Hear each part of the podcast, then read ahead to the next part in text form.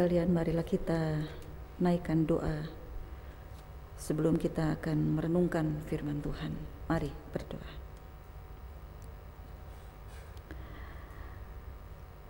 Allah Bapa di surga, kami mengaku bahwa hati kami sering kali berubah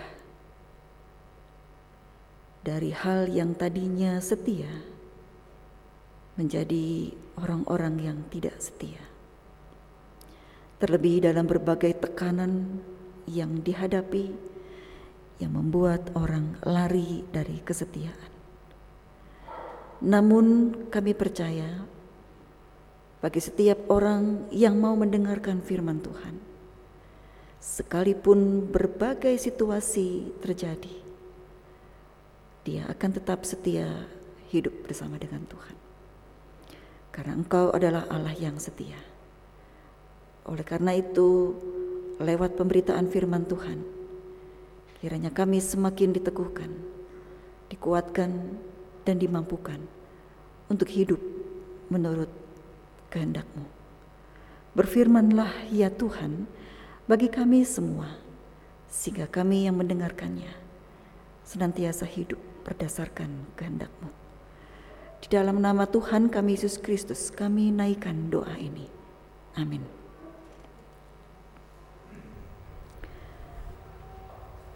Saudara-saudara, marilah kita mempersiapkan pembacaan kita hari ini diambil dari Mazmur 107 ayat yang pertama sampai ayat yang ke-9.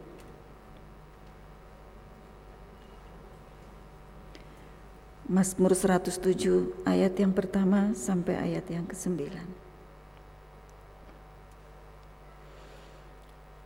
Demikianlah firman Tuhan. Nyanyian syukur dari orang-orang yang ditebus Tuhan. Bersyukurlah kepada Tuhan sebab ia baik. Bawasannya untuk selama-lamanya kasih setianya. Biarlah itu dinyatak, dikatakan orang-orang yang ditebus Tuhan yang ditebusnya dari kuasa yang menyesakkan, yang dikumpulkannya dari negeri-negeri, dari timur dan dari barat, dari utara dan dari selatan.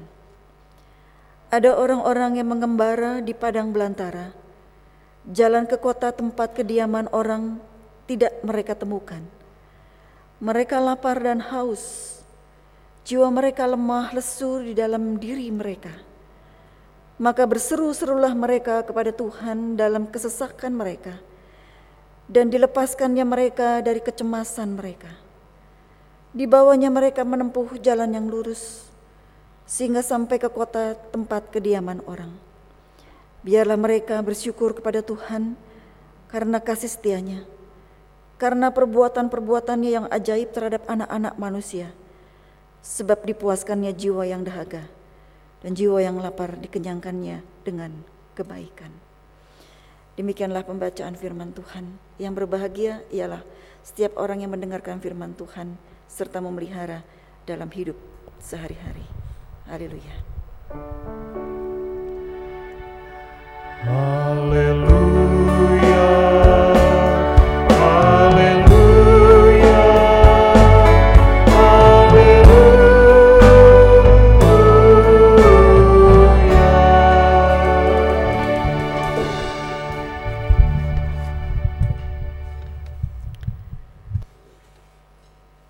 Saudara-saudara yang Tuhan Yesus kasihi, menurut Bapak, Ibu, dan Saudara, mana yang lebih sering menghadapi problem kesetiaan? Generasi muda atau generasi tua? Nah, ya, kata yang muda, generasi tua bu, kenapa? Kita gening ayah aki-aki kawin deui cenah gitunya. Kata yang tua, eh keheula uh, biasa nama yang muda yang tukang apa namanya selingkuh sana sini gitu ya. Banyak pelakor dan lain sebagainya. Waktu beberapa bulan yang lalu rame tuh ya di WTV karena pandemi waktu itu masih meningkat ada cerita sampai sekarang apa hmm, layangan pegat naonnya ibu-ibu pasti seneng tuh uh, apa namanya drama drama Koreanya Indonesia tuh. Layangan putus ya.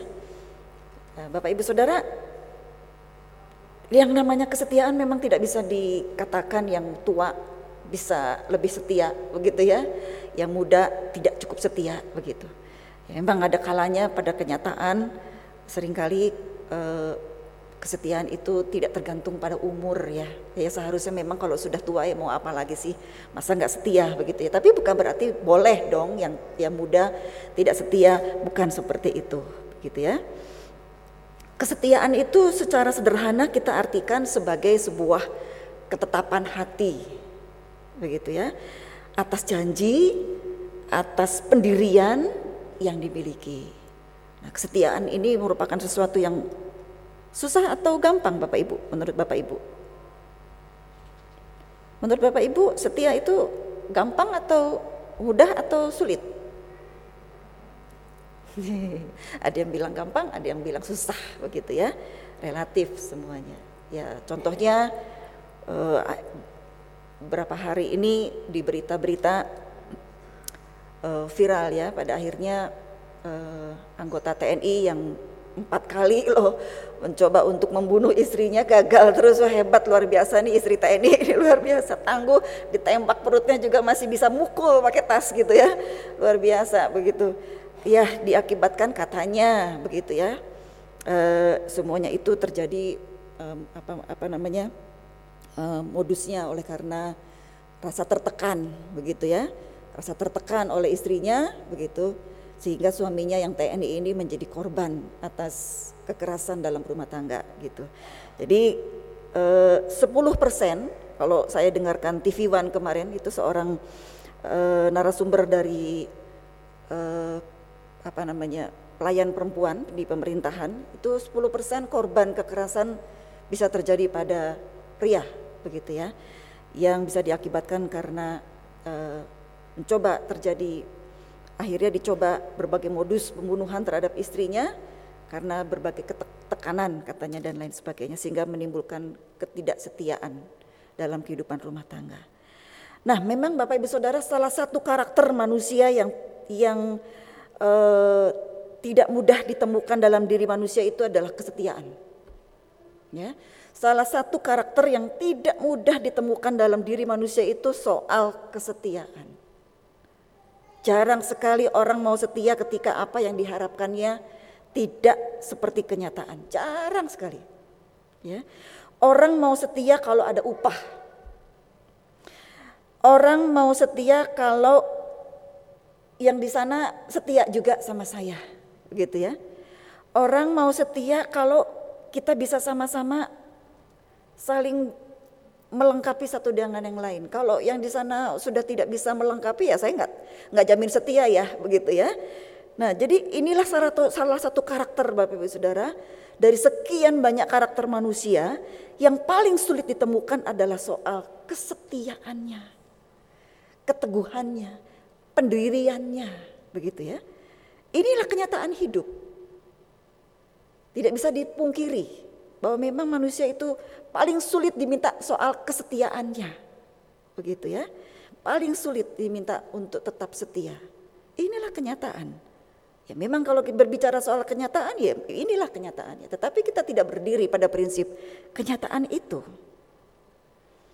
Begitu juga dalam konteks kita pada saat ini dalam ibadah kedua. Beberapa orang ditetapkan untuk menjadi panitia Hari Raya Gereja Wai. Ini adalah bagian Bapak Ibu Saudara merupakan bagian dari kehidupan pelayanan yang bersama-sama diminta kesetiaannya untuk mengikut Tuhan, melayani Tuhan. Dalam kondisi seperti ini sering kali manusia kasihnya temporer. Betul? Sewaktu-waktu begitu. Temporer dalam tempo-tempo sekarang dia bisa setia, tapi nggak tahu tempo yang akan datang begitu ya. Kita bisa saja berubah begitu. Oleh karena itu manusia itu hatinya mudah sekali beru, berubah. Tidak sedikit yang awal mulanya begitu setia, Namun seiring berjalannya waktu kesetiaan itu mulai luntur. Ya. Ketika terbentur masalah, ketika situasi sudah mulai tidak cocok begitu ya. Dan banyak sekali artis-artis Indonesia sekarang bahkan artis-artis Indonesia yang Kristen pun sudah mulai ikut-ikutan merambah dalam kehidupan dunia perumah tangga yang cerai berai. Mudah sekali kesetiaan itu luntur. Bahkan ketika terbentur masalah ketidakcocokan maka kita tidak lagi sanggup untuk mengatakan setia. Kesetiaan kita ini bisa dikatakan seperti cuaca begitu ya. Kalau hati kita sedang mendung kita tidak lagi semangat begitu. Kalau istri kita sudah tidak lagi cantik seperti dulu atau suami kita sudah tidak lagi kaya seperti dulu, kita kita sering kali turun semangat kita untuk setia untuk menjadi pasangan dan pendampingnya. Ketika rekan-rekan sepelayanan kita sudah tidak mengenakkan dan tidak menyamankan hati, maka luntur juga semangat kita untuk melayani. Dikala hati kita cerah, kita menggebu-gebu untuk Tuhan, namun ketika situasi itu tidak menyenangkan bagi kita maka hal yang menggebu-gebu itu bisa menjadi debu begitu ya. Mudah sekali ditiup dan terbang kesetiaan itu entah ke mana. Ketika kita kecewa, Bapak Ibu Saudara, mudah sekali kesetiaan itu luntur. Oleh karena itu yang paling sulit yang diminta daripada manusia atau seseorang ini adalah kesetiaan. Berbagai cara sudah dilakukan ya. Mengucap janji begitu ya. Pada saat eh, peneguhan majelis jemaat PPJ dan lain sebagainya ada ucapan janji. Pada saat pelantikan jabatan begitu ya. Sudah dilakukan ucapan janji bahkan menggunakan eh, apa namanya? Kitab suci di atasnya gitu disertai oleh uh, hamba Tuhan begitu ya. Tetapi dalam cuaca-cuaca tertentu maka kesetiaan itu bisa dengan mudahnya berubah. Apalagi orang yang setia dengan uang, begitu ya, dia akan ngikutin ke mana uang itu pergi, begitu. Peraturan nanti dulu, begitu ya, tapi uang ke mana, maka itu yang akan diikuti. Betapa ringkihnya, saudara, yang namanya sebuah kesetiaan. Oleh karena itu saudara-saudara yang terkasih dalam Tuhan kita Yesus Kristus pada saat ini Pemasmur yang boleh dikatakan menurut tafsiran yang adalah Raja Daud. Pada saat ini mengajak umat Allah pada waktu itu untuk bersama-sama bersyukur kepada Tuhan. Bersyukur karena apa? Karena Allah yang begitu setia telah menebus umatnya dari kesengsaraan. Saudara-saudara yang terkasih, kesetiaan itu sebagai sebuah ikatan dalam jangka yang sangat panjang. It, untuk itulah dalam pokok teologis dalam Mazmur yang kita baca pada saat ini, Raja Daud menyapa Allah. Allah yang dikenal, Allah yang disapa, Allah yang disembah oleh umat Israel adalah Allah yang kasihnya tidak temporer. Allah yang selalu merelasikan dirinya. Allah yang selalu mengkaitkan dirinya, Allah yang selalu melibatkan dirinya Meskipun umat itu tidak sering membuat hatinya senang, tetapi dia senantiasa mau terus merelasikan, mau terus melibatkan dirinya dengan umatnya. Dia selalu terus koneksi, begitu ya. Online terus, kalau dalam bahasa sekarang WA-nya itu online terus nggak pernah nggak aktif gitu ya. Uh, kesel banget saya kalau lagi perlu ditelepon gitu ya. Teman pendeta kayak majelis kayak dan lain sebagainya, nomor yang Anda hubungi tidak dapat dihubungi, nggak aktif gitu ya tidak terkoneksi begitu. Nunggu nanti sampai sore di telepon lagi, oh baru aktif gitu. Habis kuotanya dan lain sebagainya begitu ya.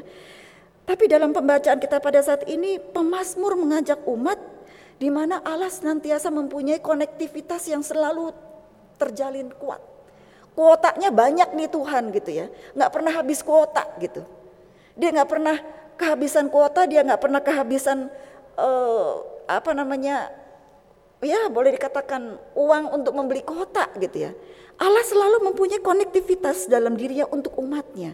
Ketika umat itu lari kepadanya, ketika umat itu berteriak kepadanya, seperti minggu lalu tentang bagaimana teriakan Sodom dan Gomora, Allah mau dengar gitu.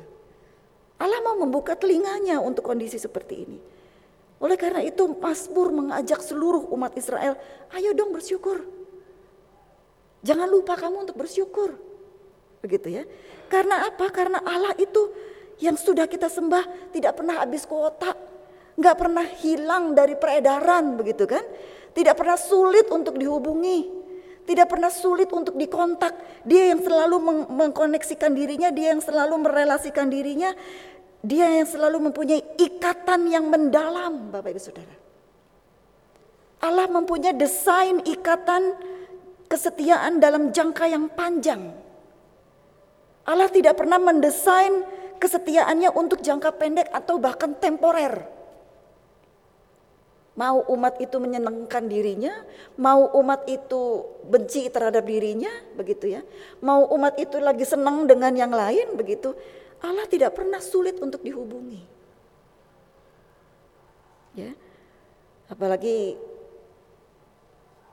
jika pasangan-pasangan muda ini yang kehidupan pekerjaannya jaraknya begitu jauh begitu ya. Seringkali bisa menimbulkan pikiran-pikiran yang aneh. Suami atau istrinya dikontak mati begitu kan. Sedang apa dan sebagainya gitu ya. Ada di mana dan lain sebagainya. Enggak terkoneksi senantiasa dalam kehidupan hubungan yang terjalin komunikasi yang baik. Oleh karena itu saudara-saudara Allah yang dikenal Allah yang pada akhirnya dihayati dalam pembacaan kita pada saat ini sebenarnya bukan Allah yang yang mendesain kesetiaannya itu untuk jangka pendek. Tapi Allah benar-benar mendesain kesetiaannya itu dalam jangka panjang, saudara-saudara. Oleh karena itu Mazmur 107 ini merupakan nyanyian. Mazmur mengajak bangsa Israel, ayo kita bernyanyi Umat Israel diajak untuk bernyanyi atas apa? Atas pengalaman melihat dan merasakan bagaimana kasih setia Tuhan yang diterima melalui karya penebusan Allah dalam hidup mereka. Penebusan yang seperti apa Bapak Saudara? Nah ini ya. Yang sering kali dianggap sebagai sesuatu yang kecil begitu ya. Ketika umat Israel pada waktu itu mengalami problem kehidupan jasmani dan rohani. Misalnya terkait kehidupan sosial jasmani. Pada waktu itu saudara-saudara, ketika umat jatuh miskin karena harus menjual sebagian tanahnya, mereka berada dalam pembuangan, mereka jatuh miskin sama seperti kita pada saat ini masih berada dalam kondisi pandemi. Banyak orang yang tumbang secara ekonomi dan berbagai kondisi bisa terjadi. Dalam kondisi sosial jasmani seperti ini, maka ketika umat itu jatuh miskin karena berbagai kondisi yang berat karena pembuangan, mereka harus menjual sebagian tanahnya dan di situlah Tuhan bekerja. Tuhan menolong yang sehingga bisa dirasakan melalui ketika kerabatnya ini mau menjual tanahnya, maka Tuhan menggerakkan hati setiap orang yang mau menolong orang yang mau menjual tanahnya ini dan menebus tanahnya yang dijual tersebut untuk bisa diberikan. Ya. Nah, inilah yang tergerak dalam hati setiap orang pada waktu itu yang Tuhan yang sudah menggerakkan hati orang pada waktu itu ada kondisi kebaikan hati orang-orang kerabat orang Israel pada waktu itu yang harus disyukuri sebagai wujud kasih setia Allah yang sudah menolong mereka. Dalam kondisi kita jatuh miskin, dalam kondisi kita susah, dalam kondisi kita sedang sakit dan lain sebagainya, siapa yang terlibat dalam kehidupan kita? Tentu saudara-saudara seiman kita. Siapa yang menggerakkan itu? Tentu Tuhan. Nah, inilah yang terjadi dalam konteks uh, pembacaan Mazmur saat itu di mana secara sosial secara sosial ekonomi mereka jatuh miskin karena kondisi alam dan kondisi uh, politik pada saat itu yang mengakibatkan mereka tidak lagi mendapatkan uh, pendapatan yang normal, Bapak Saudara. Sakit penyakit seperti yang kita alami pada saat ini, begitu ya. Sehingga pendapatan-pendapatan yang terjadi dalam kehidupan kita tidak berjalan mulus, tidak normal yang kita dapatkan. Setengah itu sudah syukurlah. Kita tidak di PHK itu sudah syukur. Bagaimana itu terjadi?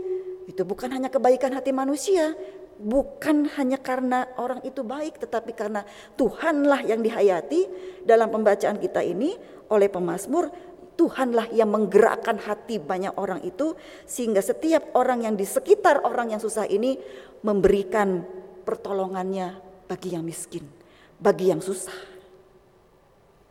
Nah, ya. Inilah yang harus disyukuri. Menurut Raja Daud, kebaikan hati kerabatnya ini yang harus disyukuri. Itu semua karena kasih setia Allah yang menolong mereka. Itu dari masalah sosial ekonomi. Tetapi rupanya masalah sosial ekonomi ini juga terkait problem kehidupan rohani mereka. Ya. Umat sering merasakan dirinya sebagai pengembara di padang pasir. Dalam pembacaan kita pada saat ini. Mereka berada seperti di padang pasir. Nggak tahu mau ke mana. Kering, kerontang, sulit sekali untuk mendapatkan air. Dan mereka seperti musafir. Berpindah-pindah tempat begitu ya. Mereka jiwanya haus, lapar. Mereka rindu untuk mendapatkan perlindungan Tuhan. Mereka rindu untuk mendapatkan tempat yang ada pohon begitu ya. Mengembara sebagai seorang musafir. Oleh karena itu Tuhan menyediakan kehidupan yang baik ketika mereka berada dalam pengembaraan ini. Oleh karena itu pemazmur mengetuk begitu ya. Menggedor, mendobrak hati umat pada waktu eh sadar. Ayo semua yang kita alami saat ini sampai sekarang, umat menyadari bahwa yang diterima mereka pada saat itu hanya karena kasih setia Allah yang bersifat permanen. Tetap tidak berubah, tidak temporer, Bapak Saudara. Bertahanlah lama. Siapa di jemaat ini yang sudah merayakan ulang tahun pernikahan 50? Nah, Bagaimana rasanya? Ya, turun naik ya. Kasih setianya sering kali turun naik. Tetapi dalam kondisi pembacaan kita pada saat ini luar biasa. Allah kasihnya permanen. Kasihnya tetap tidak sementara. Kasihnya begitu dalam, bertahan begitu lama. Bukan dangkal dan cepat berlalu. Kasih setia Allah semacam inilah yang pada akhirnya menjadi sumber kehidupan umat untuk mengembangkan kesetiaan mereka dalam berbagai kehidupan yang dialami. Yuk, mari kita lihat, kita pantau nanti.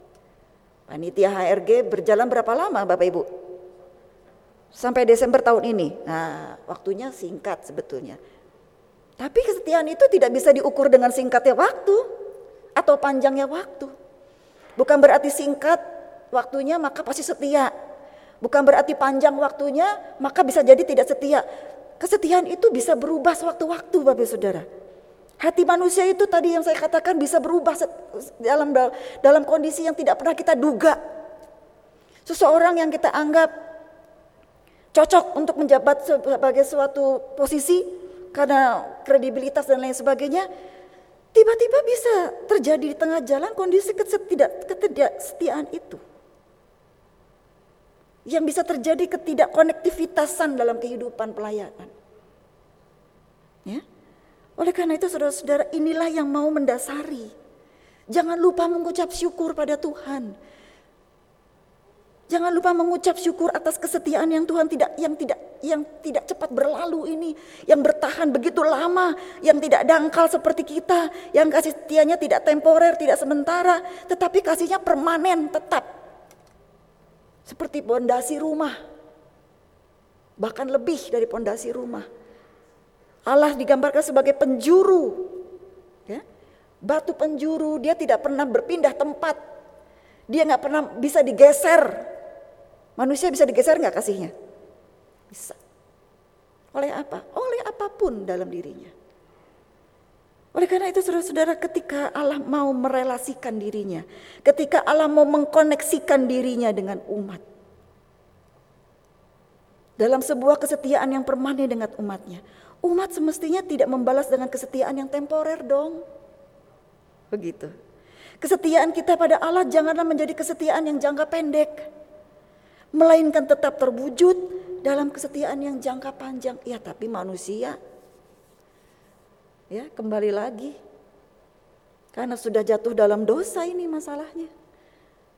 Sudah tidak lagi konsisten dengan kesetiaannya. Tidak bisa lagi kokoh kesetiaannya. Mudah sekali tergoyahkan. Oleh karena itu bagaimana caranya? Raja Daud berpikir begitu keras bagaimana caranya agar umat ini kasihnya punya kasih yang seperti Tuhan tidak dangkal, yang permanen. Oleh karena itu Raja Daud mengidentifikasi kembali rekaman jejak perjalanan mereka. Ya, perjanjian lama itu banyak CCTV, Bapak Saudara, banyak rekaman. Kenapa? Supaya bisa diingat oleh umat.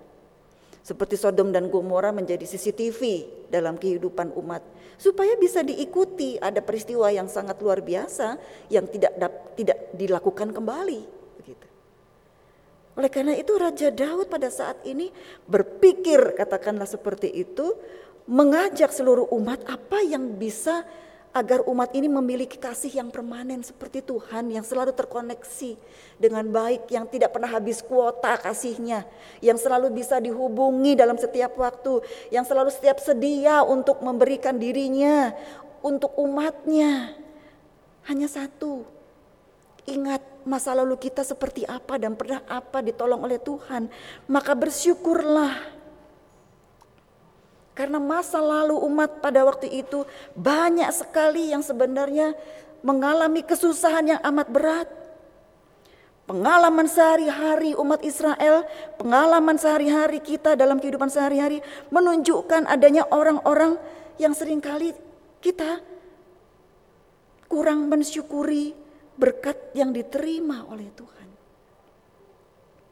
Sehingga tadi saya menggarisbawahi kata-kata ketua panitia tadi pemilihan majelis jemaat. Bagi saudara-saudara yang terbeban tadi ya, dikatakan seperti itu. Terbeban oleh karena rasa syukur kita, sehingga kita terbeban untuk memberikan sesuatu berkorban bagi sesama. Maka ada banyak sekali berkat-berkat yang sebetulnya sudah diterima oleh umat.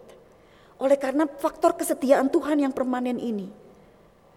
Tetapi sering kali Raja Daud melihat orang Israel kurang sekali bersyukur. Mudah sekali hanyut dalam kekecewaan yang sangat dalam. Mudah sekali patah dalam semangat mereka. Hilang pengharapan kemudian berbagai kondisi, khawatir, takut dan lain sebagainya menjalani kehidupan. Penuh masalah menghimpit dirinya maka tidak lagi setia. Kenapa orang sulit sekali untuk bersyukur? Karena tidak biasa maka Raja Daud membiasakan diri, mengajak umat membiasakan diri untuk senantiasa bersyukur. Kenapa tidak bisa bersyukur? Pertama karena kurang biasa, tidak biasa untuk mengucap syukur. Kedua, kurang memahami Tuhan itu sudah kasihnya tempo, permanen. Kurang memahami itu, kurang menghayati itu, kurang memahami dahsyat dan keajaiban perbuatan Tuhan. Yang selanjutnya sikap manusia adalah tidak merasa cukup. Tidak merasa puas sehingga akhirnya mencari yang lain dan tidak cukup setia. Maka Tuhan Yesus katakan setialah kepada perkara yang kecil. Paling sulit untuk menyimpan sesuatu yang kecil. Setia pada sesuatu yang kecil lebih baik setia pada sesuatu yang besar karena yang besar itu memberikan keuntungan, yang kecil nggak memberikan keuntungan serakah, mau yang besar saja. Dan juga karena rasa takut. Oleh karena saudara-saudara yang terkasih dalam Tuhan kita Yesus Kristus, Henry Ward Becker pernah mengatakan orang sombong jarang tahu bersyukur sebab dia menganggap dirinya sudah memperoleh apa yang pantas dalam dirinya. Orang sombong jarang tahu untuk bersyukur karena merasa menganggap dirinya sudah pantas menerima apa yang diperolehnya. Dia tidak sadar bahwa apa yang diperoleh itu berasal dari kesetiaan Tuhan. Maka umat Israel kembali diingatkan oleh Raja Daud. Setianya Tuhan itu membuat kita hidup. Setianya Tuhan yang permanen itu membuat kita ada sampai saat ini. Maka Mazmur 107 mengungkapkan kenyataan yang sebenar-benarnya secara lebih jernih, secara lebih real bahwa kebaikan Tuhan itu senantiasa terus dan tidak pernah lekang oleh waktu. Tidak pernah berubah. Tidak pernah dangkal. Terlalu dalam dan sangat dalam Bapak Saudara. Bukan karena kita pantas untuk memperolehnya. Sebab kita tidak ada yang pantas untuk memperoleh kesetiaan Tuhan. Oleh karena saudara-saudara, dalam kesempatan hari ini, beberapa seorang beberapa orang saudara dipanggil untuk ikut serta dalam melayani. Melayani pekerjaan Tuhan terkadang membuat anggapan kita sebagai suatu jaminan bahwa doa-doa dan permohonan kita mendapatkan prioritas untuk dikabulkan. Kenapa? Motivasi kita melayani untuk apa? Motivasi Tuhan untuk memberikan kasih setianya untuk umatnya untuk apa? Dia tidak menerima apa-apa dari umatnya, tapi dia mau memberikan dirinya. Sama seperti Yesus kita tidak layak untuk menerimanya, tetapi kita dilayakkan untuk menerima itu. Tuhan tahu umat Israel ini penuh banyak kesalahan. Tetapi dialah sendiri yang mempunyai inisiatif kesetiaan itu. Jadi inisiatif kesetiaan itu harus berangkat dari diri kita sendiri. Bukan karena faktor luar, tetapi karena faktor diri kita sendiri dan kepada Tuhan. Karena dia yang lebih dulu telah setia dalam kehidupan kita. Dia yang senantiasa merelasikan hidupnya dengan kita. Maka biarlah kita senantiasa memiliki komitmen yang utuh, setia bersama melayani di dalam Tuhan. Oleh karena itu saudara-saudara, sampai saat ini biar kita terus dibangun untuk senantiasa bersyukur pada Tuhan dan setia yang senantiasa permanen di hadapan Tuhan. Selamat melayani. Amin.